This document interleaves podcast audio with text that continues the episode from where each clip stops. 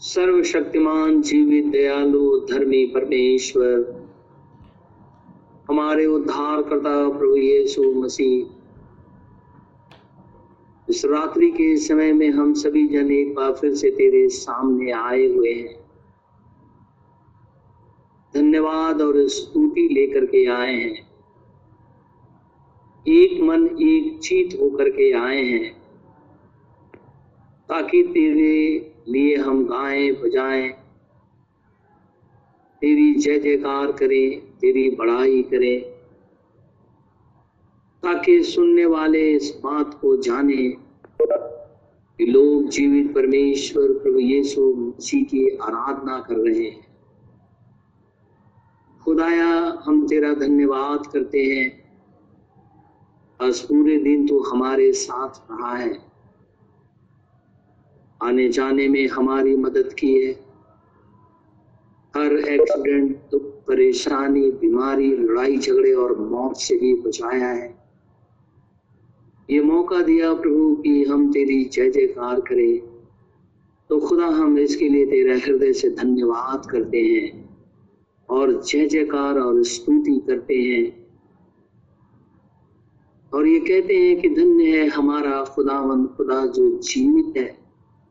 दयालु है, धर्मी है, पवित्र है, अनुग्रहकारी है और उद्धार करने की सामर्थ्य रखता है। जीवन का करता है वो। प्रभु, हम तेरा धन्यवाद करते हैं। बहुत से लोग हैं जो दुनिया से चले गए। उन्हें जीवन के वृक्ष के पास आने का मौका नहीं मिला। उन्हें जीवन की रोटी खाने का मौका नहीं मिला। उन्हें जीवन का जल पीने का मौका नहीं मिला। उन्हें वचन सुनने का मौका नहीं मिला। उन्हें पश्चाताप करने का मौका नहीं मिला। लेकिन हे प्रभु, तूने हमें दिया है। इसलिए हम तेरा हृदय से धन्यवाद करते हैं। कि इन अरबों मनुष्यों में से तूने हमें बाहर निकाल करके अपना बेटा और बेटी कहा, ताकि हम तेरी हमदो सिदाइश करें। तो हे प्रभु, हम इसके लिए तेरा हृदय से धन्यवाद करते हैं, क्योंकि हम जानते हैं कि ये हमारी कोई इंटेलिजेंसी नहीं है, ना ही हमारी कोई बुद्धिमता है। ये तो तेरी दया है, तेरी करुणा है, तेरा रहम है। जो हम पर हुआ, कि हम अंधकार से निकल करके प्रकाश में आ गए। खुदा हम इसके लिए तेरा हृदय से धन्यवाद करते हैं। स्वर्ग के अंदर में, ये फोर लिविंग क्रिएचर सारे एंजल्स चौबीसों प्राचीन, ये झुक करके तुझे दंडवत करते हैं। ऊ सन्ना के नारे लगाते हैं। जय जयकार करते हैं। खुदाया आज रात्रि के समय में हम भी तेरे सामने झुके हुए हैं और तेरी जय जयकार करते हैं और कहते हैं, धन्य है हमारा प्रभु यीशु मसीह जो जीवित है। उसकी महिमा हमेशा तक होती रहे। हे सेनाओं के हवा परमेश्वर, तेरा धन्यवाद हो। हे अब्राहम, इसहाक और याकूब के परमेश्वर, तेरा धन्यवाद हो। हे इज़राइल के खुदावंद, खुदा तेरा धन्यवाद हो। हमारे उद्धार करता प्रभु यीशु मसीह के सामर्थ्य नाम में तेरा धन्यवाद हो, क्योंकि तू ही प्रभु और तू ही परमेश्वर है। तेरी स्तुति हमेशा तक बनी रहे। प्रार्थना अपने उद्धार करता प्रभु यीशु नासरी के नाम से मानता हूँ, इसे इसी घड़ी पूरा कर। आइए हम परमेश्वर के वचन से निकालेंगे। प्रकाशित वाक्य की पुस्तक और उसका पांचवा अध्याय। प्रकाशित वाक्य की पुस्तक, उसका पांचवा अध्याय और एक पद से लेकर के चौदह पद तक मैं आपके साथ पढ़ूँगा। मुझे पूरा विश्वास है कि जितने भाई और बहन इस मीडिया के माध्यम से जुड़े हुए हैं, वो सभी जन अपनी अपनी बाइबल लेकर के बैठे हैं। आइए हम उस बाइबल को खोलें और परमेश्वर के वचन को पढ़ेंगे। प्रकाशित वाक्य पाँच अध्याय। और एक पद से लेकर के चौदह पद तक। जो सिंहासन पे बैठा था, मैंने उसके दाहिने हाथ में एक पुस्तक देखी, जो भीतर और बाहर लिखी हुई थी, और वह सात मुहर लगाकर बंद की गई थी।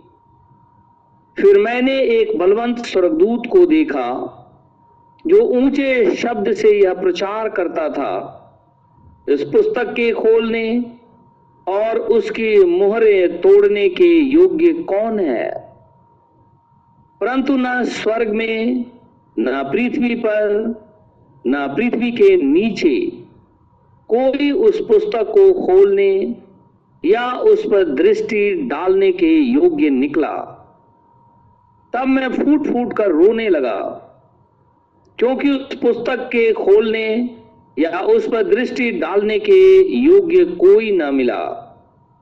इस पर उन प्राचीनों में से एक ने मुझसे कहा, मत रो, देख, यहूदा के गोत्र का वह सिंह जो दाऊद का मूल है, उस पुस्तक को खोलने और उसकी सातों मोहरे तोड़ने के लिए जयवंत हुआ है। तब मैंने उस सिंहासन और चारों प्राणियों और उन प्राचीनों के बीच में मानो एक वध किया हुआ मेमना खड़ा देखा।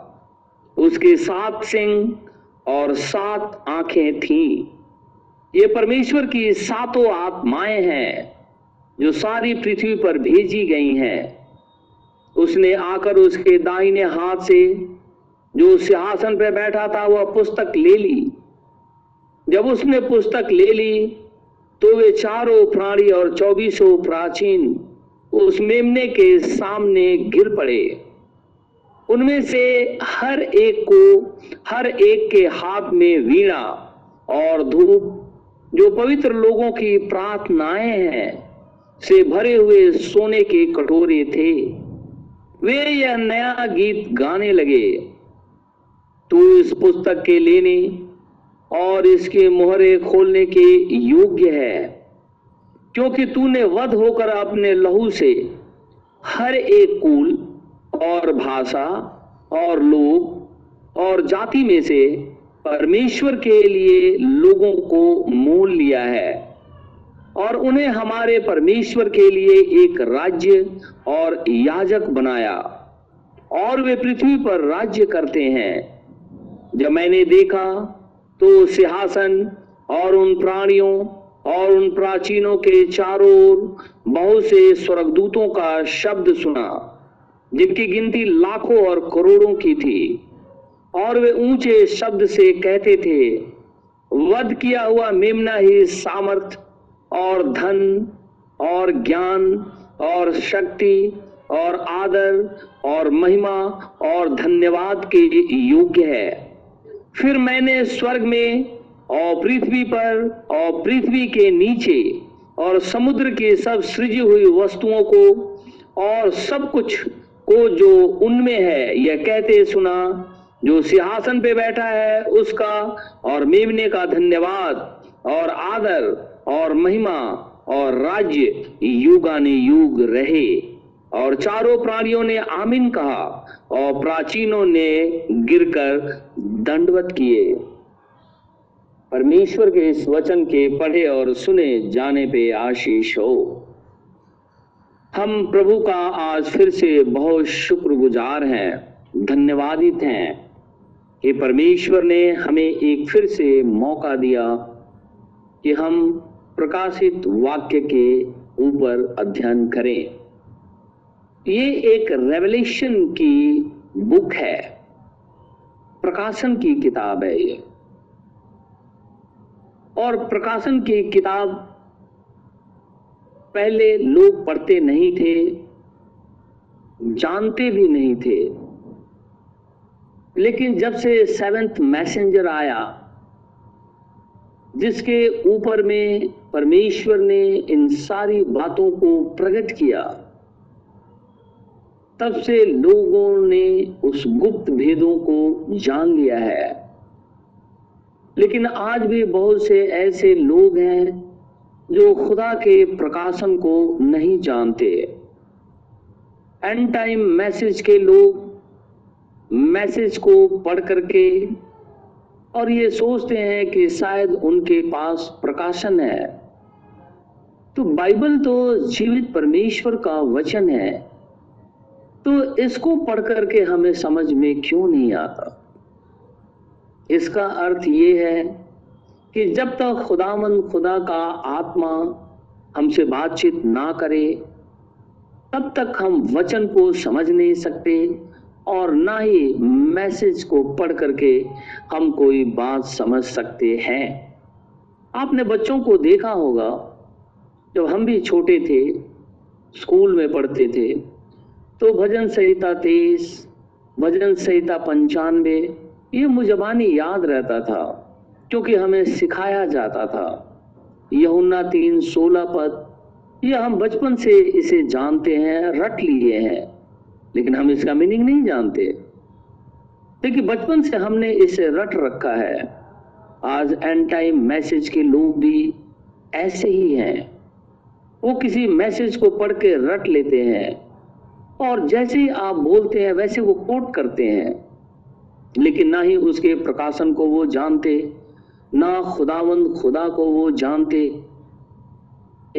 ना ही परमेश्वर उनसे बातचीत करता है, वो रट लिए हैं और रट करके वो ये सोचते हैं कि शायद खुदा की बातें ऐसी ही हैं। लेकिन अगर हम बाइबल भी रट लें तो इसका अर्थ ये नहीं कि हमारे पास प्रकाशन है।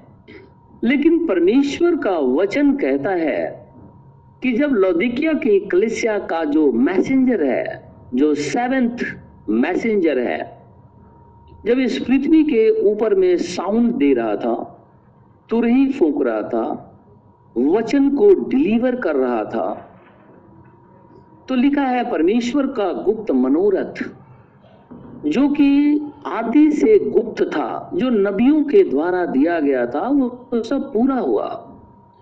और हमने सात कलिसिया काल के विषय में देखा है। लौदिकिया की कलिसिया अंतिम कलिसिया है। इसी कलिसिया काल के अंदर में हम अभी रह रहे हैं। इसी कलिसिया का रैप्चर होना है, कलिसिया उठाया जाना है। और खुदा का वचन कहता है, इसके बाद जब रैप्चर हो जाएगा, उसके बाद प्रकाशित वाक्य चार के अंदर में, जब आत्मा ने योहन्ना को ऊपर ले गया और कहने लगा, यहाँ ऊपर आ जा, मैं तुझे कुछ बातें दिखाता हूँ, जो इनके बाद होना अति आवश्यक है। तो उसने क्या देखा? कि स्वर्ग के अंदर में एक सिंहासन रखा हुआ है और उसमें कोई मनुष्य सरीखा है जो बैठा हुआ है। और जब हम प्रकाशित वाक्य पाँच पढ़ते हैं तो लिखा हुआ है कि जो उस सिंहासन पे बैठा हुआ था, उसके हाथ में, उसके दाहिने हाथ में एक पुस्तक है। जो भीतर और बाहर लिखी हुई है। लेकिन वो पुस्तक सात मुहर लगा करके बंद कर दी गई है। उसे कोई खोल नहीं सकता। कोई भी नहीं। यहुन्ना चौथे अध्याय के अंदर में देखा, स्वर्ग के अंदर में एक सिंहासन है, वहाँ तीन सिंहासन नहीं है। अर्थात ट्रिनिटी वहाँ पे खत्म हो जाता है। एक सिंहासन है और उस पे कोई बैठा हुआ है और वो मनुष्य सरीखा दिखाई देता है और हमने देखा वो जीसस क्राइस्ट है, क्योंकि यहाँ पे वो कहते हैं कि जो था, जो है और जो आने वाला है और सात काल के अंदर में वही बात कर रहे हैं और हमने उसे बहुत अच्छे तरीके से देखा कि वो यीशु मसीह है। वो सिंहासन के ऊपर में बैठा हुआ है। चौबीसों सिंहासन और लगे हुए हैं। बारह सिंहासन के ऊपर में इज़राइल के बारह गोत्रों के प्रधान बैठे हैं। बारह जो है अपोसल्स जो प्रेरित हैं, वो बैठे हुए हैं। और ये सारे लोग अपने अपने, यानी चौबीसों जो हैं, अपने अपने मुकुट को उसके सामने उतार करके रख दिए हैं। यहुना ने फिर देखा, ये जो फोर लिविंग क्रिएचर हैं, वहाँ दिखाई दे रहे हैं। और हमने ये देखा है कि अदन की बारी के अंदर में ये लिविंग क्रिएचर दिखाई देते हैं जो करूब हैं। उसके बाद हमने देखा था कि इज़राइल के, जब जंगल के अंदर में था और परमेश्वर ने मूसा को दर्शन दिखाया और जो बातें दर्शन के अंदर में मंदिर को दिखाया था और मंदिर की सारी चीज़ों को दिखाया था, मूसा ने वैसे ही उसे बनाया और वहाँ वाचा के संदूक के ऊपर में उसने दो खरूब बनाए और परमेश्वर वहीं इज़राइल से मिलता था। और यहाँ पे हमने देखा था कि वाचा का संदूक जो है वो बीच में रहता था और उसके ईस्ट के अंदर में तीन गोत्र, वेस्ट के अंदर में तीन गोत्र, नॉर्थ के अंदर में तीन गोत्र और साउथ के अंदर में तीन गोत्र रहते थे जो कि वाचा के संदूक की रखवाली पृथ्वी के ऊपर में कर रहे थे। क्योंकि खुदावन खुदा ने ही उन्हें बताया था, हर एक प्रधान का गोत्र, जैसे यहूदा के गोत्र का रुबे रुबेन के, जो के साथ में जो थे, उसी तरीके से जो पहला गोत्र आगे की तरफ़ होगा, जैसे यहूदा का गोत्र का फ्लैग जो था, वो लॉयन था, उसके साथ में तीन गोत्र और थे तो यही पहले मार्च करेंगे।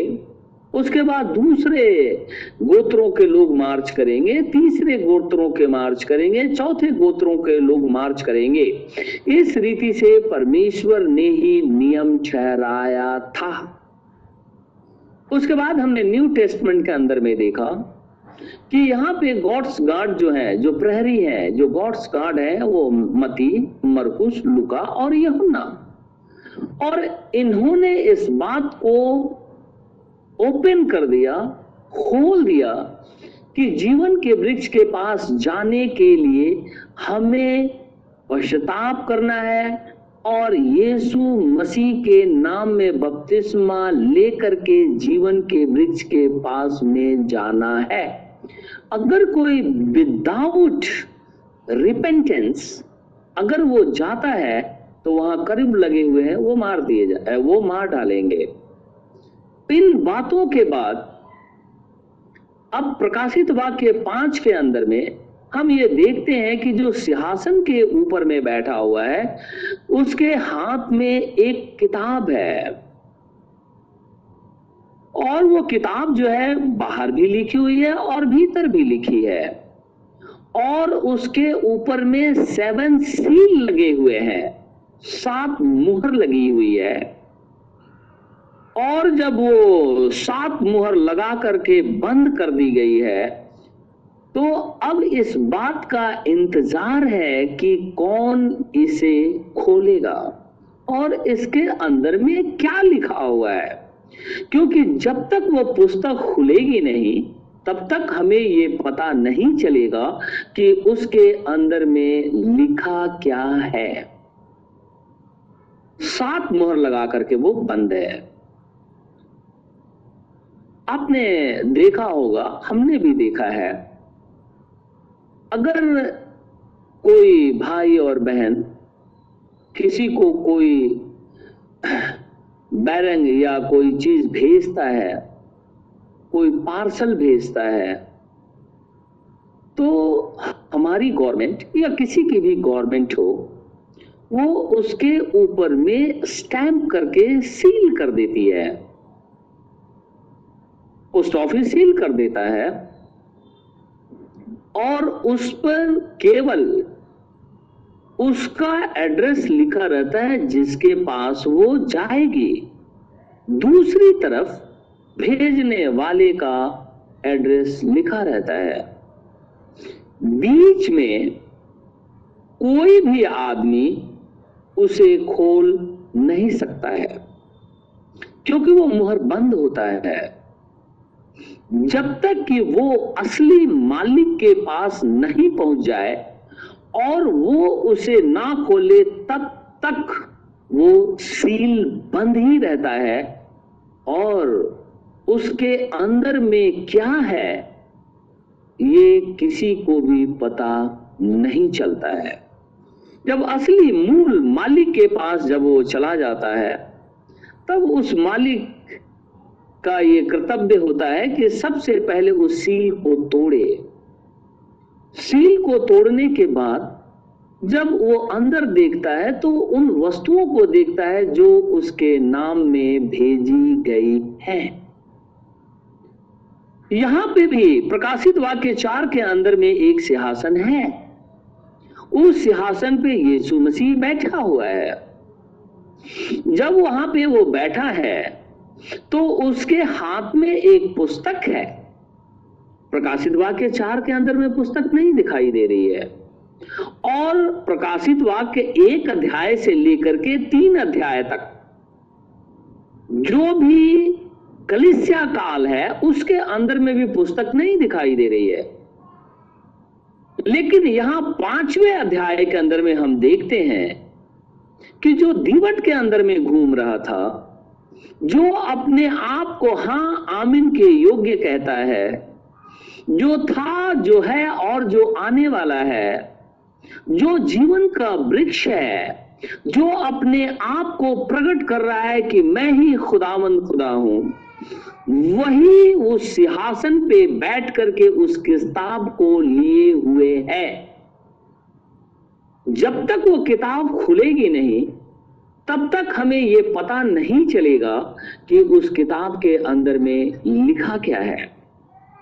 और वो किताब मूल स्वामी के हाथ में दिखाई दे रही है। लिखा हुआ है कि जो सिंहासन पे बैठा था, मैंने उसके दाहिने हाथ में एक पुस्तक देखी। जब कभी भी बाइबल के अंदर में खुदा के राइट हैंड का ज़िक्र किया जाता है। वो अथॉरिटी को रिप्रेजेंट करता है। उसके पास में एक अथॉरिटी है, खुदा का, कि वो अपने लोगों को क्लेम करे। कैसे क्लेम करे? क्लेम ऐसे करे कि उसने अपनी जान दे करके सलीब के ऊपर में लहू बहा करके लोगों को खरीद लिया है, मूल ले लिया है। तो हम कब गए थे। पहले हम किसके पास थे कि यीशु मसीह ने हमें लहू से मोल ले लिया?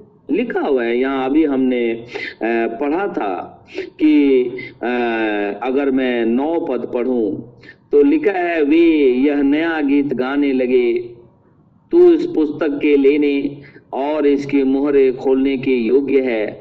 क्योंकि तूने वध होकर अपने लहू से हर एक कुल और भाषा और लोग और जाति में से परमेश्वर के लिए लोगों को मोल लिया है। लिखा हुआ है ना? लोगों को मोल लिया है। And they sung a new song saying thou art worthy to take the book and to open the seals thereof for thou was slain and has redeemed us to God by blood out of every kindred and tongues and people and nation. तो यीशु मसीह हमें लहू से मोल ले लिया है तो हम बिक कब गए थे किससे उसने हमें मोल ले लिया किस, किसके हम अधीन में थे कि यीशु मसीह हमें खरीद लिया? हम जब कभी भी बाज़ार जाते हैं या कोई चीज़ खरीदते हैं तो हम उसके एवज में पैसे देते हैं। जब तक हम प्राइस पे नहीं करेंगे, तब तक कोई चीज़ हमें नहीं मिलती है मार्केट से या किसी के यहाँ से भी। तो यीशु मसीह जो ब्लड पे किया हमारे लिए तो किसको पे किया? क्योंकि हम किसके हाथ में बिक गए थे कि यीशु मसीह अपना लहू दिया, फिर हमें खरीद लिया। जब तक वो लहू नहीं देगा, तब तक वो हमें खरीद नहीं सकता है। पैसे से हम नहीं खरीद सकते। और जिसको खरीद लिया है रिडम्शन उसका छुटकारा हो गया है। यीशु मसीह अपने लहू से हमें खरीदा है तो हम पहले बिके हुए थे। हम किसी और के अधीन में थे, तभी तो यीशु मसीह ने खरीदा। अगर हम अधीन में नहीं होते यीशु मसीह को खरीदने की क्या ज़रूरत है? और वो किताब क्या चीज़ है? जो कि यीशु मसीह के हाथ में दिखाई दे रहा है। हम पीछे चलते हैं अदन की बारी में। सबसे पहले, ये जो पुस्तक है, ये एक छुटकारे की पुस्तक है, जो यीशु मसीह के हाथ में दिखाई देती है। जिसे बोलते हैं बुक ऑफ़ रिडम्शन यीशु मसीह हमें खरीदा है, लहू देकर के खरीदा है, खून देकर के खरीदा है। और जब हमें खून देकर के खरीदा है, उसके हाथ में एक किताब है। वो छुटकारे की किताब है कि हमारा छुटकारा हो गया है।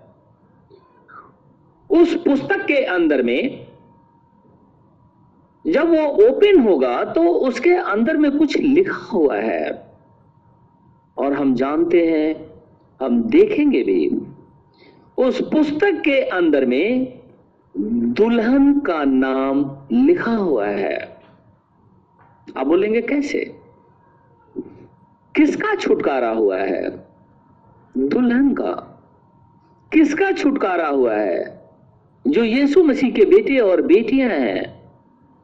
किसका छुटकारा हुआ है? जो यीशु मसीह को ग्रहण कर लिया है। किसका छुटकारा हुआ है?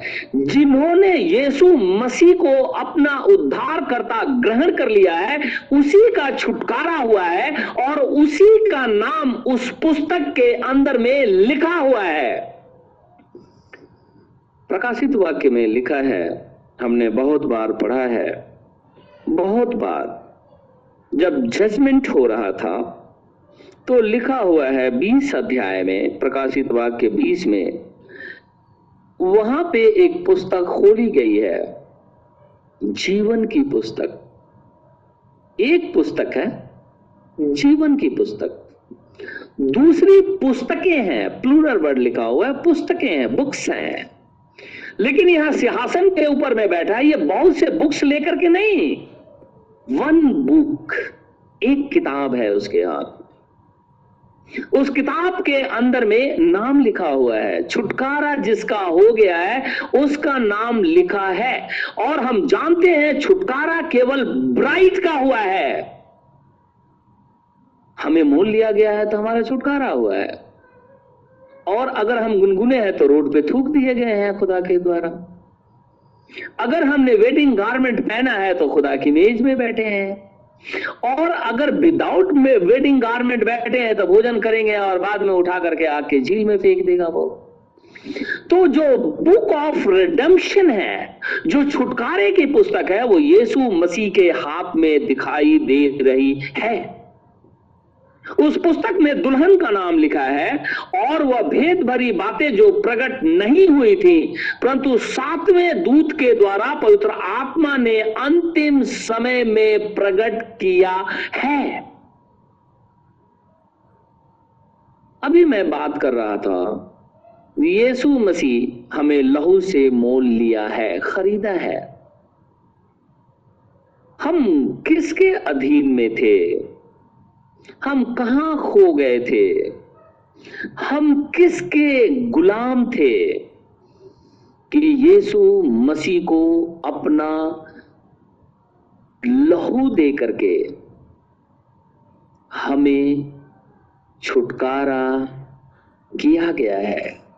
प्राइस पे यीशु मसीह ने किया है अपने बच्चों के लिए। तो कहीं हम खो गए थे या हम कहीं किसी के अधीन में थे? हम चलते हैं जेनेसिस चैप्टर के अंदर में, उत्पत्ति की पुस्तक में। हम निकालेंगे उत्पत्ति की पुस्तक। उसका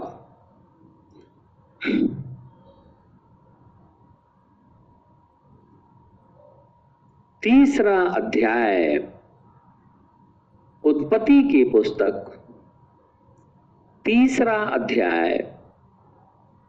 एक पद से कुछ पद तक मैं पढ़ूँगा। यहोवा परमेश्वर ने जितने बनेले पशु बनाए थे, उन सब में सर्प धूर्त था। उसने स्त्री से कहा, क्या सच है? कि परमेश्वर ने कहा तुम इस वाटिका के किसी वृक्ष का फल ना खाना। देखिए कैसा कमेंट कर रहा है। एक फॉल्स इंटरप्रेटर ब्राइट को इंटरप्रेट कर रहा है। वो किसकी ब्राइट थी? परमेश्वर ने आदम को एक स्त्री दिया था। और दूसरे अध्याय में जब हम तेईस पद पढ़ते हैं तो लिखा हुआ है कि तब आदम ने कहा, अब यह मेरी हड्डियों में की हड्डी और मेरे मांस में की मांस है। इसलिए उसका नाम नारी होगा, क्योंकि वह नर में से निकाली गई है। इस कारण पुरुष अपने माता पिता को छोड़कर अपनी पत्नी से मिला रहेगा, और वे एक ही तन रहेंगे। आदम और उसकी पत्नी दोनों नंगे थे, पर लजाते ना थे। लिखा हुआ है, आदम में से वो निकाली गई थी। यही कारण है।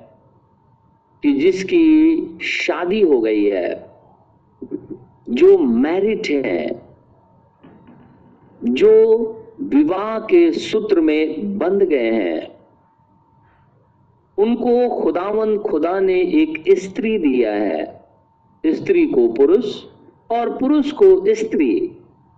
तो अब वो दोनों एक तन है। और लिखा हुआ है, वो अपने माँ बाप से अलग होकर के एक तन बने रहेंगे। ये कहीं नहीं लिखा हुआ है कि उस, यीशु मसीह ने, परमेश्वर ने कहा, अपने माँ बाप को छोड़ दो। बहुत से लोग मिस इंटरप्रेट करके इस बात को बोलते हैं। कहीं नहीं लिखा हुआ है, लेकिन ये तो लिखा हुआ है ना। दस आज्ञा में तू अपने माता पिता का आदर कर। न्यू टेस्टमेंट के अंदर में भी लिखा हुआ है इन सारी बातों को। और लेकिन आदि में जब परमेश्वर ने मनुष्य को बनाया तो ये कहीं नहीं कहा कि तू तो अपने माता पिता को दुत्कार दे। लेकिन ये लिखा हुआ है कि वो नर में से निकाली गई है नारी कहलाएगी।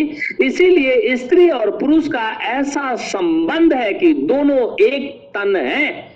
जिस रीति से कलिसिया और जीसस क्राइस्ट, उसके हाथ में एक पुस्तक है। और यहाँ लिखा हुआ है तीसरा अध्याय जो कहता है कि ये फॉल्स इंटरप्रेटर आकर के कहता है, क्या ये सच बात है?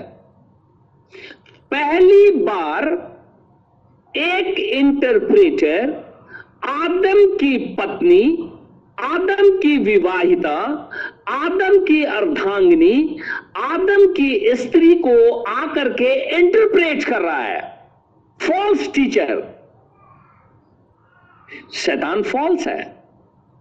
वो झूठा है। बाइबल कहती है, वो स्वभाव से झूठ बोलता है। वो बना करके झूठ नहीं बोलता। आपने बहुत लोगों को देखा होगा, वो फटाफट फटाफट झूठ बोलते रहते हैं। वो ये सोचते हैं कि शायद मैं चलाक हूँ, लेकिन बाइबल कहती है कि शैतान आराम से झूठ बोलता है।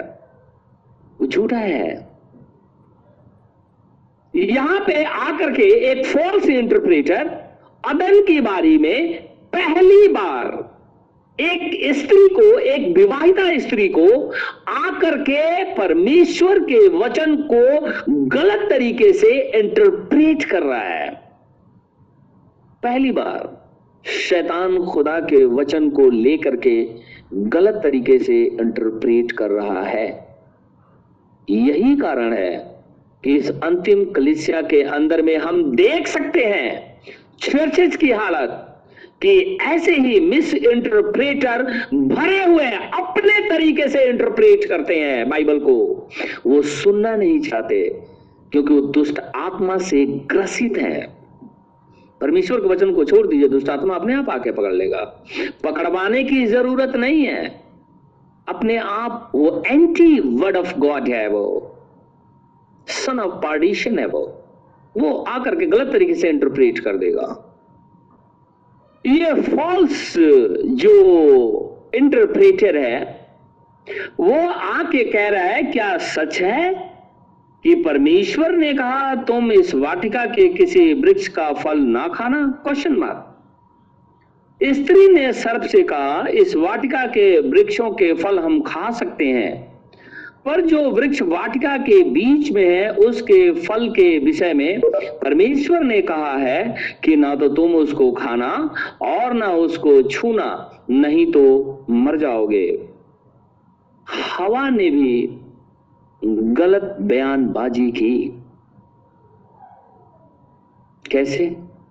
पूरी अभी पहले अध्याय और दूसरे अध्याय में आदम का वर्णन है।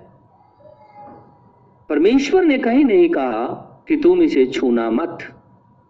प्रकाशित वाक्य में लिखा है, द सेट द लॉर्ड, जो यीशु मसीह ने कह दिया, कहता है, उसमें से कुछ भी हम बढ़ा नहीं सकते, घटा भी नहीं सकते। जैसे उसने यशाया से कहा, एक कुंवारी गर्भवती होगी तो मैं इसमें कौन सा चीज़ बढ़ा दूँ और कौन सा चीज़ घटा दूँ?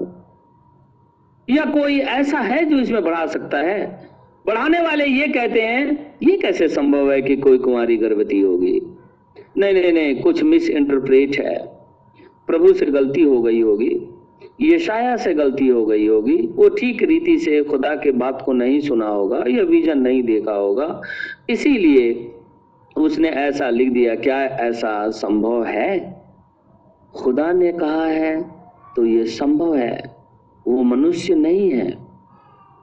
परमेश्वर ने कहा है तो यह संभव है।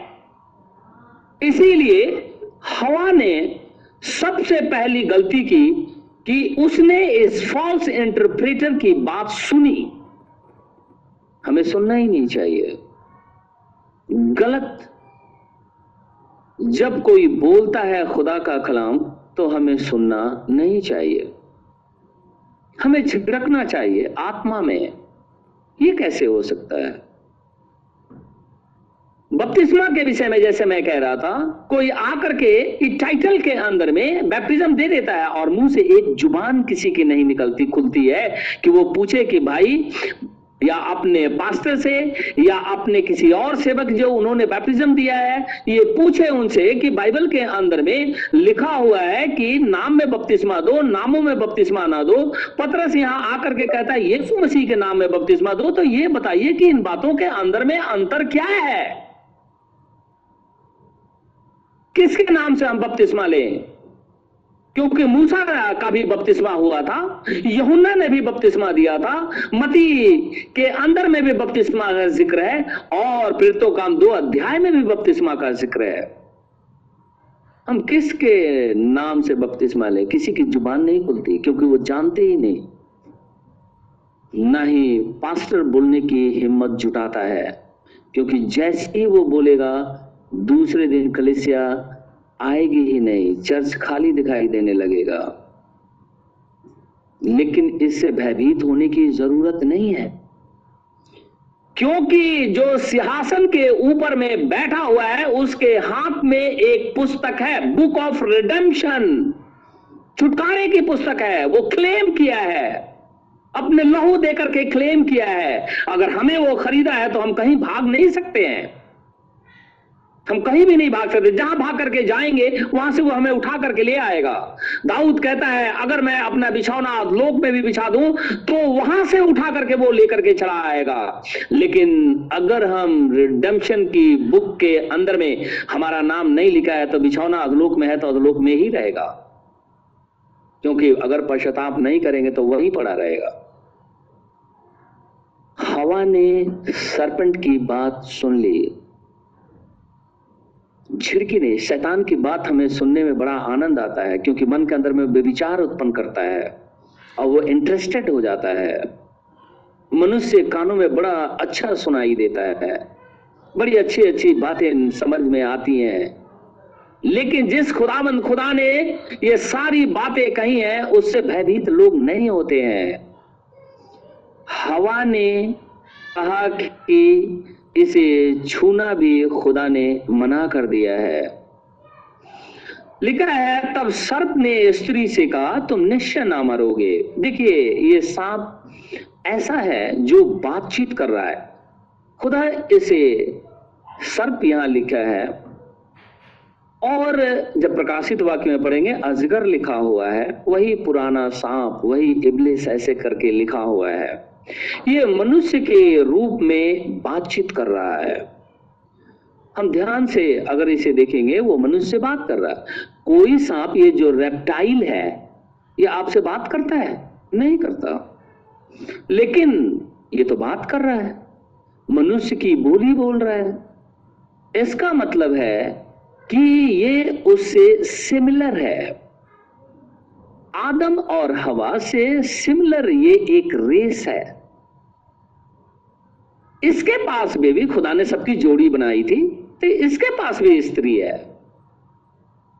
लेकिन बाइबल कहती है कि शैतान इस सरपेंट के अंदर में समा गया। कल मैं कह रहा था कि शैतान किसी के साथ में बेविचार नहीं कर सकता, क्योंकि वो आत्मा है। शैतान किसी को बहका नहीं सकता, क्योंकि जब तक वो कोई रूप धारण ना कर ले, तब तक वो बात नहीं कर सकता। चाहे वो जानवर के अंदर में समा जाए, चाहे मनुष्य के अंदर में समा जाए, चाहे पशु पक्षी के अंदर में समा जाए, चाहे वो कुत्ते के या सुअर के अंदर में समा जाए, लेकिन जब तक वो समाएगा नहीं, तब तक वो बात नहीं कर सकता। या कोई रूप धारण कर ले एंजल का, तब जाकर के वो बात करेगा। तो यहाँ हो क्या रहा है कि अदन की बारी में ये आया हुआ है बातचीत कर रहा है और बाइबल कहती है, ये एक धूत है। क्योंकि वो पोजेस हो गया था लुसीफर की आत्मा से। उसके अंदर में लुसीफर समा गया था। और एक रेस दूसरे रेस के पास में, एक जाति दूसरी जाति के पास में आ गया है और बात कर रहा है। और शैतान इसमें से होकर के बात कर रहा है। खुदा क्यों गुनगुने को थूकना चाहता है? वो इसीलिए थूकना चाहता है क्योंकि वो पोजेस हो जाते हैं एवल स्पिरिट से। उन्हें यह नहीं पता चलता। और आप इस बात में भ्रम में ना रहे कि केवल जो भूत प्रकट होकर के नाचने और दौड़ने लगता है, उसी को शैतान पकड़े हुए है। ऐसा नहीं है। दो फोर्सेस इस पृथ्वी के ऊपर में वर्क कर रही हैं। एक अनंत आत्मा सुपर पावर जिसने सब कुछ बनाया लुसीफर को भी बनाया, जो एंजल है। और दूसरा, उसी लुसीफर ने जब खुदा का विरोध किया तो वह शैतान हो गया। तो ये अपनी ताकत की अजमाइश करता है। बाकी दूसरा कोई नहीं है। तो अगर परमेश्वर से अलगाव हो गया तो शैतान पकड़ लिया। शैतान से अलगाव हो गया तो खुदा के पास आना है स्पिरिचुअली मैं बात कर रहा हूँ संसारिक रीति से बात नहीं कर रहा मैं। अगर परमेश्वर से अलगाव है तो शैतान पकड़े हुए है। और शैतान से अलगाव है तो यीशु मसीह का आत्मा पकड़े हुए है। यहाँ पे ये सरपेंट आया है, और मनुष्य की भाषा में उस हवा से, उस स्त्री से बातचीत कर रहा है। कह रहा है, खुदा ने क्या बोला है? क्या ये सच है? बोलता है ऐसे, क्या ये सच है? क्या ये सच बात है कि खुदा ने तुम्हें मना किया है? बोला हाँ। हवा बोलती है हाँ मना किया है खुदा ने। लिखा है, चौथे पद में, तब सर्प ने स्त्री से कहा, तुम निश्चय ना मरोगे। देखिए, कैसा इंटरप्रेट किया उसने। खुदावंद खुदा ने जब आदम को बनाया था तो बाइबल के अंदर में कहीं नहीं लिखा हुआ है कि परमेश्वर ने मृत्यु को आदम के ऊपर में अधिकार दे दिया था। कहीं नहीं लिखा हुआ है। उत्पत्ति की एक अध्याय में सारा क्रिएशन है, दो अध्याय के अंदर में उसकी उत्पत्ति का वर्णन है और उसके अंदर में खुदामंद खुदा ने आदम को ये ब्लेसिंग दी थी, फूलो, फलो, पृथ्वी के ऊपर में भर जाओ। और एक और बात, आदम एक आर्मेचर गॉड है, एक ईश्वर है, क्योंकि पाप उसके अंदर में है ही नहीं, वो जानता ही नहीं पाप क्या चीज़ है। दूसरी बात, बाइबल कहती है कि परमेश्वर ने जितनी चीज़ों की सृष्टि की आदम के पास लेकर के आया ताकि आदम उसका नाम रखे और आज तक वो नाम उन जानवरों का वैसे ही है जैसे कि आदम ने रखा था। बाइबल में लिखा हुआ है। ये एक आर्मेचर गॉड है। एक छोटा ईश्वर जिसे हम कह सकते हैं, क्योंकि जिसके अंदर में पाप नहीं, वो ईश्वर ही है। क्योंकि पाप तो वहाँ था ही नहीं।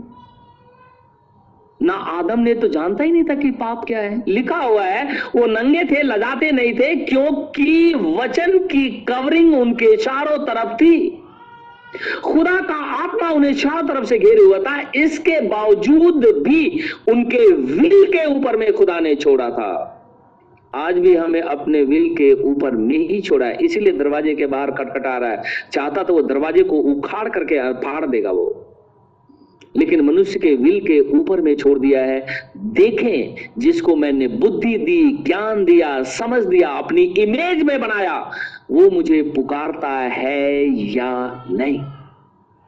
क्योंकि मैंने तो प्राइस पे कर दिया है। अपने खून तो मैंने पृथ्वी को मनुष्यों के लिए दे दिया। और लिखा हुआ है, कहता है, वरन परमेश्वर यह कहता है, तुम निश्चय ना मरोगे। देखिए, फिर से बोलता है, निश्चय ना मरोगे। और हम जानते हैं, खुदा ने मृत्यु उस समय तक प्रबल नहीं हुई थी, ना बनाया था। लेकिन खुदा ने यह कहा था, अगर तू ये मेरी आज्ञा को टाल देगा ना, तब मर जाएगा। अगर मेरी आज्ञा को तू नहीं टालेगा तो मरेगा नहीं। आज भी अगर परमेश्वर की आज्ञा को टाल देता है, वो पाप के अधीन है। मौत उसके ऊपर में तांडव करती है। और अगर वो आज्ञा को मानता है तो जीवन उसके ऊपर में प्रबल होता है। अदन की बारी में ऐसा था। परमेश्वर ने कहा, था, मेरी आज्ञा को मान, ये फल को मत खाना। मैंने तुझे स्वतंत्र कर दिया, अपनी मेज में बना करके तुम्हें स्वतंत्र करके रखा है। और परमेश्वर उससे मिलने आता था, पुकारता था, हे आदम हे आदम, तू कहाँ है? हमें अगर प्राइस पे करके खरीद लिया है तो हमने कभी खुदा की आवाज़ सुनी है? या कभी उसने पुकारा है कि, हे एरियल हे एरियल, तू कहाँ है? क्या तूने मेरा वचन सुनाया है? या आपको कभी बोला है कि क्या तूने मुझे ग्रहण किया है कभी? क्योंकि वो तो खुदा है, वो अनचेंजेबल है, वो कभी बदलता नहीं है। क्योंकि जब प्राइस पे कर दिया गया, लहू बहा दिया गया है तो हम तो खरीद लिए गए। तो हम बिके कहाँ थे? हम बिके थे अदन की बारी में। कैसे? परमेश्वर की आज्ञा को तोड़ करके। हमने कैसी आज्ञा तोड़ दी? हमने सरपेंट की बात सुन ली, जो हमारी आदि माता है, बाइबल कहती है। जो आदि माता हवा है, उसने सरपेंट की बात सुनी। जैसे ही सरपेंट की बात सुनी, वैसे ही उसने जो कवच लगाया था, खुदा वो टूट गया और इस स्त्री ने बेविचार कर दिया। परमेश्वर की आज्ञा ना मानना बेविचार है। बोला, यीशु मसीह से। यीशु मसीह से पहले जब व्यवस्था विवरण की पुस्तक चार अध्याय में पढ़ते हैं, वो कहता है कि, हे इज़राइल, सुन, देख, मैं तेरा खुदामंद खुदा हूँ। मैं एक ही परमेश्वर हूँ। मैं तीन परमेश्वर नहीं हूँ। बोलता है इज़राइल, सुन, मैं तेरा एक ही खुदा हूँ। और वही आकर के जब फरीसियों ने यीशु मसीह से सवाल किया सबसे बड़ी आज्ञा क्या है? तो यीशु मसीह कहने लगा, कहता है, हे इज़राइल, सुन, तेरा एक ही खुदा है। फिर ये ट्रिनिटी के मानने वाले लोगों को ये बातें क्यों नहीं समझ में आती है? वो क्यों तीन परमेश्वर बना बैठे हुए हैं? क्या अदन की बारी में तीन खुदा मिलने आता था? नहीं। फिर लोग क्यों ऐसा करते हैं? क्या उन्हें खुदावन, खुदा का वचन समझ में नहीं आता? मूल ओरिजिन उन्हें समझ में नहीं आता।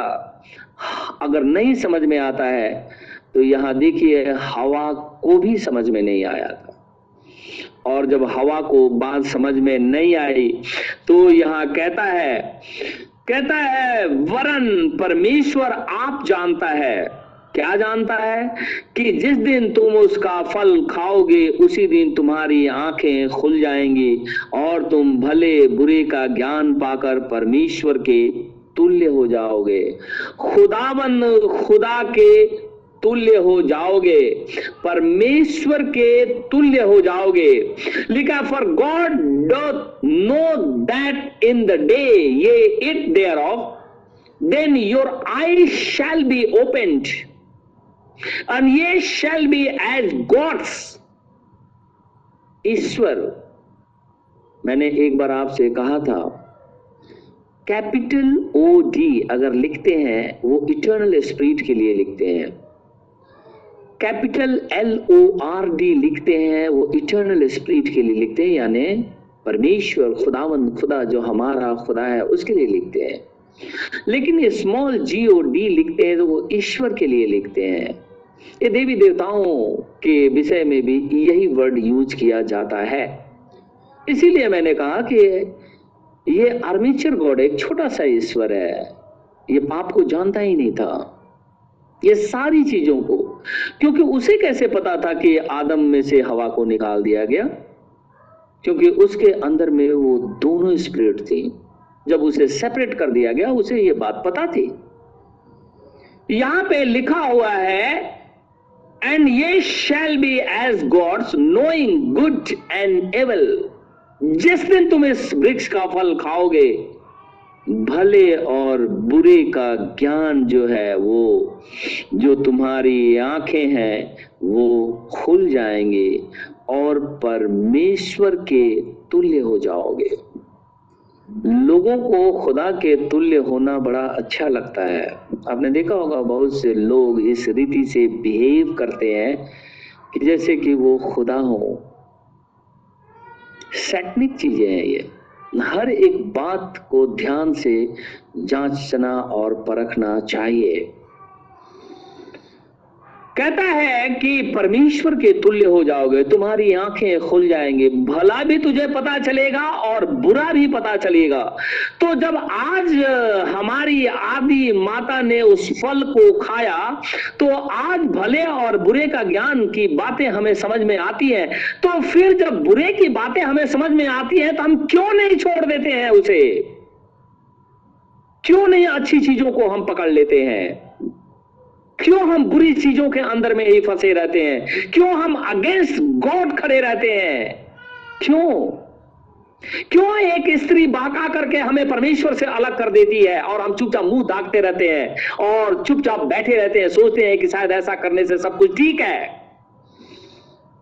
ऐसी आत्मा नहीं होनी चाहिए।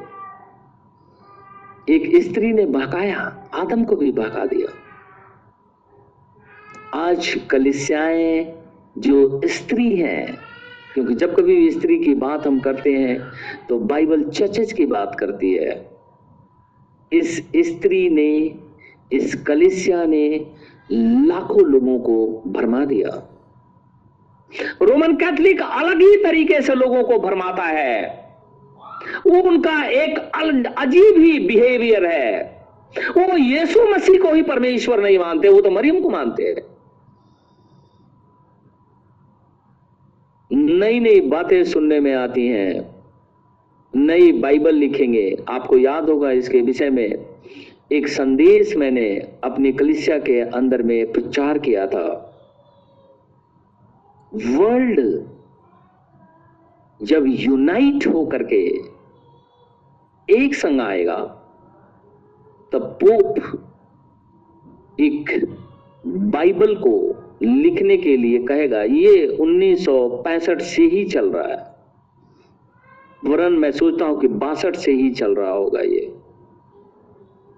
उस समय से ये लोग धीरे धीरे इसके ऊपर में काम कर रहे हैं। और आज खुल करके बाहर आने लगा। लेकिन बात वो वहीं से चल रही है, आज से नहीं चल रही है। ये अलग ही तरीके से बिहेव करते हैं। प्रोटेस्टेंट एक अलग कलिसिया बना करके वो अलग तरीके से बिहेव करते हैं। खुदावंद खुदा को छोड़ दिया है लोगों ने। परमेश्वर को कभी भी उद्धार करता ग्रहण नहीं करते हैं। लिखा हुआ है कहता है, वरन परमेश्वर आप जानता है कि जिस दिन तुम उसका फल खाओगे, उसी दिन तुम्हारी आँखें खुल जाएँगी। और तुम भले बुरे का ज्ञान पाकर परमेश्वर के तुल्य हो जाओगे। अतः, जब स्त्री ने देखा, उस वृक्ष का फल खाने के लिए अच्छा और देखने में मन भाव और बुद्धि देने के लिए चाहने योग्य भी है तब उसने उसमें से तोड़कर खाया और अपने पति को भी दिया और उसने भी खाया। हम ध्यान से देखते हैं तो लिखा हुआ है कि सबसे पहले स्त्री और सरपेंट के बीच में जो सेक्सुअल रिलेशन हुए आपको बड़ा सुनकर के अजीब लग रहा होगा, लेकिन मैं इसके ऊपर में कभी बाइबल से ही बातचीत करूँगा। एक सब्जेक्ट है ये सरपेंट सीड एक, ये बहुत बहुत ही जानने के लिए एक, ये अच्छी खुदा का कलाम है। अदन की बारी में वह बेविचार हुआ था, कोई सेव तोड़ करके नहीं खाया था। बाइबल से इसे हम प्रमाणित करेंगे। बाइबल में लिखा हुआ है बेविचार हुआ था। और बेविचार करने के बाद में हवा का जो जो हवा थी, नारी थी लिखा है, ईव, उसका जो नंगापन था, अब वो दिखाई देने लगा। क्योंकि कवरिंग टूट गई। लेकिन आदम के पास तो कवरिंग थी। कवरिंग तो स्त्री की टूट गई क्योंकि सरपेंट ने आकर के उसके साथ विचार किया। और जब विचार किया तो सबसे पहले हवा की कवरिंग टूटी। आदम तो कवरिंग के अंदर में ही था। लेकिन लिखा हुआ है कि उसने अपने पति को भी खिलाया। और जैसे ही पति चाहता तो आदम मना कर सकता था। आदम वो कह सकता था, मैं ये फल नहीं खाऊँगा, क्योंकि वो आत्मा में था। लिखा है, दोनों नंगे थे, लजाते नहीं थे। तो ये तो शर्माने लगी, क्योंकि इसकी कवरिंग छूट गई। शैतान जो कि मोटी लेकर के आया था, जो अपनी इच्छा लेकर के आया था कि जिस खुदावंद खुदा ने नर और नारी करके बनाया है, मैं अपने सीट को भी इंजेक्ट करूँगा इस पृथ्वी के ऊपर में और दो सीट पैरलर चलेंगे। एक आदम की वंशावली और दूसरा कैन की वंशावली। दोनों सीट पैरलर चलेंगे। उसका मकसद पूरा हो गया। क्योंकि बाइबल में ही लिखा हुआ है विचार उसने कर दिया उसके साथ। और लिखा है, आदम भी उसी में आकर के गिर गया। आदम ने मना नहीं किया। क्यों? आदम को तो मना कर देना चाहिए, क्योंकि वो तो आत्मा में था। और स्त्री को खुदा ने पहले नहीं बनाया था। बाइबल कहती है, मूल जो क्रिएशन है, वो एडम है। परमेश्वर ने मिट्टी गूंदी और उसने आदम को बनाया। एक ही शरीर के अंदर में दो स्प्रिट थे। तो आदम को तो मना कर देना चाहिए। लेकिन आदम ने मना क्यों नहीं किया? वो इसलिए मना नहीं किया कि अगर आदम मना कर देता तो उसकी स्त्री लॉस्ट हो जाती, खत्म हो जाती। लेकिन वो अर्धांगनी होने की वजह से उसमें से निकाली गई थी, इसने अपने आप को भी उसी स्थिति में लेकर के आया। ठीक वैसे ही, जैसे यीशु मसीह पाप से अनभिज्ञ था। कलिसिया पाप में थी। दुनिया के लोग पाप में थे। ये मौत की साया में बैठे हुए थे। बाइबल कहती है, यीशु मसीह ने पाप नहीं किया। वो अति पवित्र था। और वो चाहता तो मना कर सकता था कुर्बानी के लिए। लेकिन उसने अपनी कलिसिया को, अपनी स्त्री को बचाने के लिए लिखा है, पाप बन गया, पाप से अनभिज्ञ था, फिर भी वो पाप बन गया, ताकि उसकी स्त्री बचाई जाए। आदम ने भी यही काम किया। अपनी स्त्री को बचाने के लिए आदम ने पाप में गिर गया। यीशु मसीह अपनी दुल्हन को बचाने के लिए पाप बन गया। बाइबल में लिखा हुआ है, वो पाप से अनभिज्ञ था, पाप बन गया। और यही कारण है कि सारे पाप उसके ऊपर में लाद दिए गए। वो चिल्ला उठा, क्योंकि पाप जानता ही नहीं था कि पाप किसे कहते हैं। वो तो पवित्र है। वो चाहता तो मना कर सकता था, लेकिन मना इसलिए नहीं कर सकता कि अगर वो मना कर देता तो उसकी पत्नी, यानी हम जो आज ये दावा करते हम लॉस्ट हो जाते। हमेशा के लिए नष्ट हो जाते, ये परमेश्वर का वचन है। क्योंकि खुदा ने आदम को बोला था, खाएगा तो मर जाएगा, इस फल को खाते ही मर जाएगा, स्त्री मौत के अधीन आ गई। आदम ने अपनी पत्नी को बचाने के लिए उस फल को खाया। यीशु मसीह अपनी कलिसिया को बचाने के लिए पाप बन गया। सारे पाप उसके ऊपर में लाद दिए। अब्राहम की घटना मैं आपको ले चलूँ। अब्राहम जब बांझ वृक्ष के नीचे बैठा हुआ था, खुदा वहाँ आया सदोम और अमोरा को नाश करने के लिए। उसके साथ में दो दूत भी थे। खुदावंद खुदा अब्राहम से बातचीत करने लगा। कहने लगा बसंत ऋतु में मैं आऊँगा, तुझे एक पुत्र उत्पन्न होगा। लिखा है, उसकी स्त्री जो टेंट के अंदर में थी वो मन में हँसी ठट्ठा की क्योंकि उसकी उम्र 75 ईयर की हो गई थी। काफ़ी उम्रदार हो गई थी। और आप जानते हैं कि वो आदम से पाँच साल छोटी थी, वो 95 ईयर तक पहुँच गई। खुदा कहने लगा, हे अब्राहम, तेरी पत्नी क्यों हँसी अपने मन में? लिखा है बाइबल में, तेरी स्त्री क्यों हँसी? जैसे सारा ने सुना, खुदा बोल रहा है तो वो मुकर गई, कहने लगे कि नहीं नहीं नहीं, मैं मन में नहीं हँसी। परमेश्वर ने कहा, तू मन में हँसी है कि तुझे पुत्र होगा इस उम्र में? तूने ठट्टा किया? बाइबल कहती है, खुदा ने उसे इसलिए छोड़ दिया, नहीं तो मार डालता, इसलिए छोड़ दिया क्योंकि वो अब्राहम की स्त्री थी।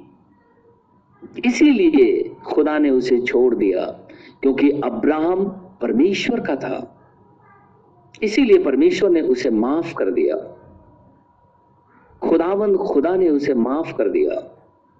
और जब वही आगे चल करके उसकी स्त्री को यानी सारा को जब एक किंग अपने घर लेकर के चला गया कि ये मेरी पत्नी होगी, परमेश्वर ने स्वप्न के अंदर में उसे कहा, इसे छूना मत। ये मेरे दास अब्राहम की पत्नी है। इसे छूना मत, टच भी मत करना। इसे वापस लौटा दे। और वो किंग जो है, उसे वापस लौटा दिया। इसी जेनेसिस में इसका वर्णन है। खुदा ने अब्राहम की पत्नी को इसलिए नहीं मारा क्योंकि अब्राहम से वो मोहब्बत करता था। अब्राहम उसका दास है, बेटा है। खुदावंद खुदा ने आदम, जिसको एक स्त्री दिया था जब वो स्त्री गिर गई, आदम चाहता तो मना कर सकता था, क्योंकि वो मौत के अधीन आ गई थी, लेकिन अगर आदम मना कर देता तो उसकी पत्नी नाश हो जाती, इसलिए अपनी पत्नी को बचाने के लिए उसने भी गुनाह किया। यीशु मसीह, जो पाप से अनभिज्ञ था पाप को जानता ही नहीं था। वो पवित्र आत्मा से जन्मा था, परमेश्वर का आत्मा के द्वारा जन्मा था। वो जानता ही नहीं था कि पाप क्या है। लिखा है यशन वो पाप को जानता ही नहीं कि पाप क्या चीज़ है। और उसने देखा कि अगर मैं अपनी जान को कुर्बान नहीं करता हूँ तो ये मेरी स्त्री मर जाएगी और कोई इसे बचा नहीं सकता है। इसीलिए वो पाप बन गया। और अपना लहू दे करके खरीद लिया।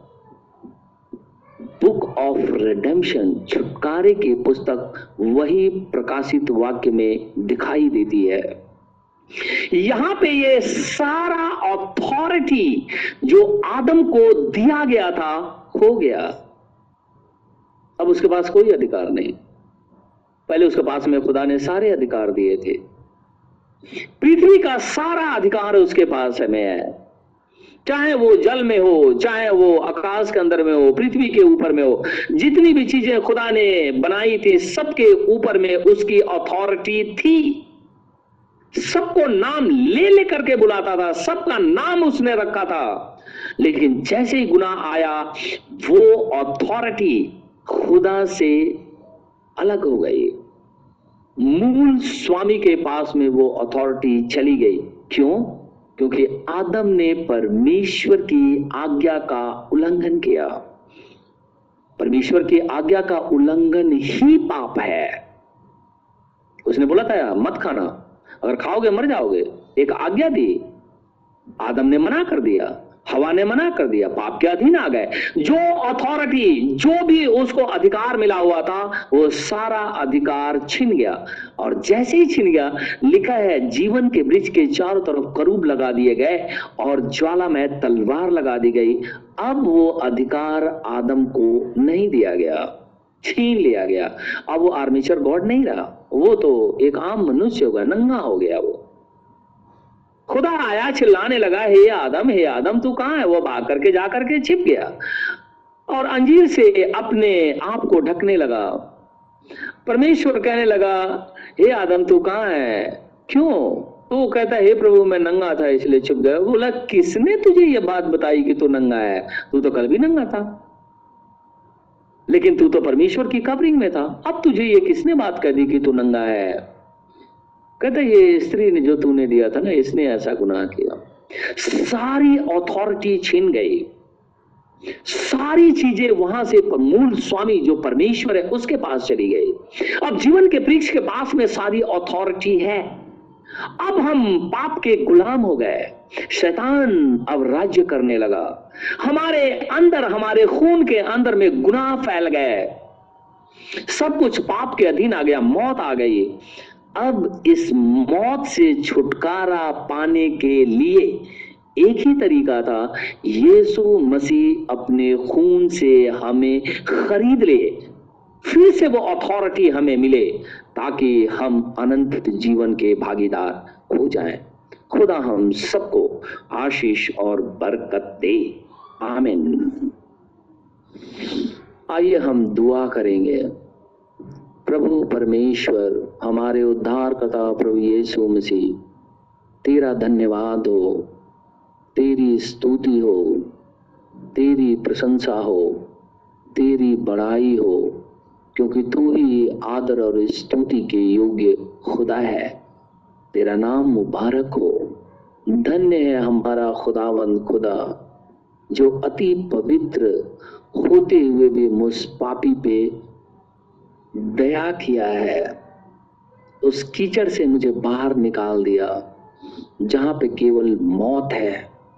खुदाया, हम इसके लिए तेरा हृदय से धन्यवाद करता हूँ।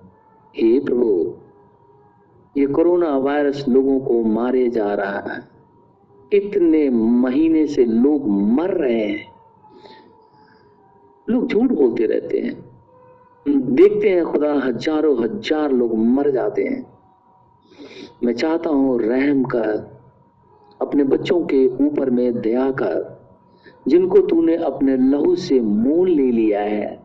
चाहे वो हॉस्पिटल के अंदर में काम करते हो, बाहर काम करते हो, कहीं पे भी काम करते हो, तू उन्हें बचा।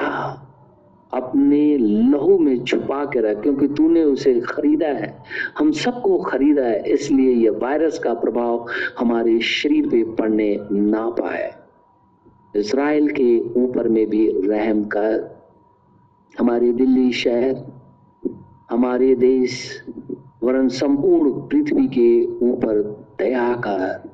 तेरी महिमा हमेशा तक बनी रहे। प्रार्थना अपने उद्धार करता यीशु नासरी के नाम से माँगता हूँ, इसे इसी घड़ी पूरा कर। आमिन। आमिन। आमिन। ऐ हमारे बाप, तू जो स्वर्ग में है, तेरा नाम पाक माना जाए, तेरी बादशाहत आए। तेरी मर्ज़ी जैसे स्वर्ग में पूरी होती है, ज़मीन पर भी हो। हमारे रोज की रोटी आज हमें दे। जिस प्रकार हम कसूरवारों को माफ़ करते हैं, तू भी हमारे कसूरों को माफ़ कर। हमें अजमाइश में न पड़ने दे, परंतु बुराई से बचा। क्योंकि बादशाह, कुदरत और जलाल हमेशा तेरे हैं। आमिन। आमिन।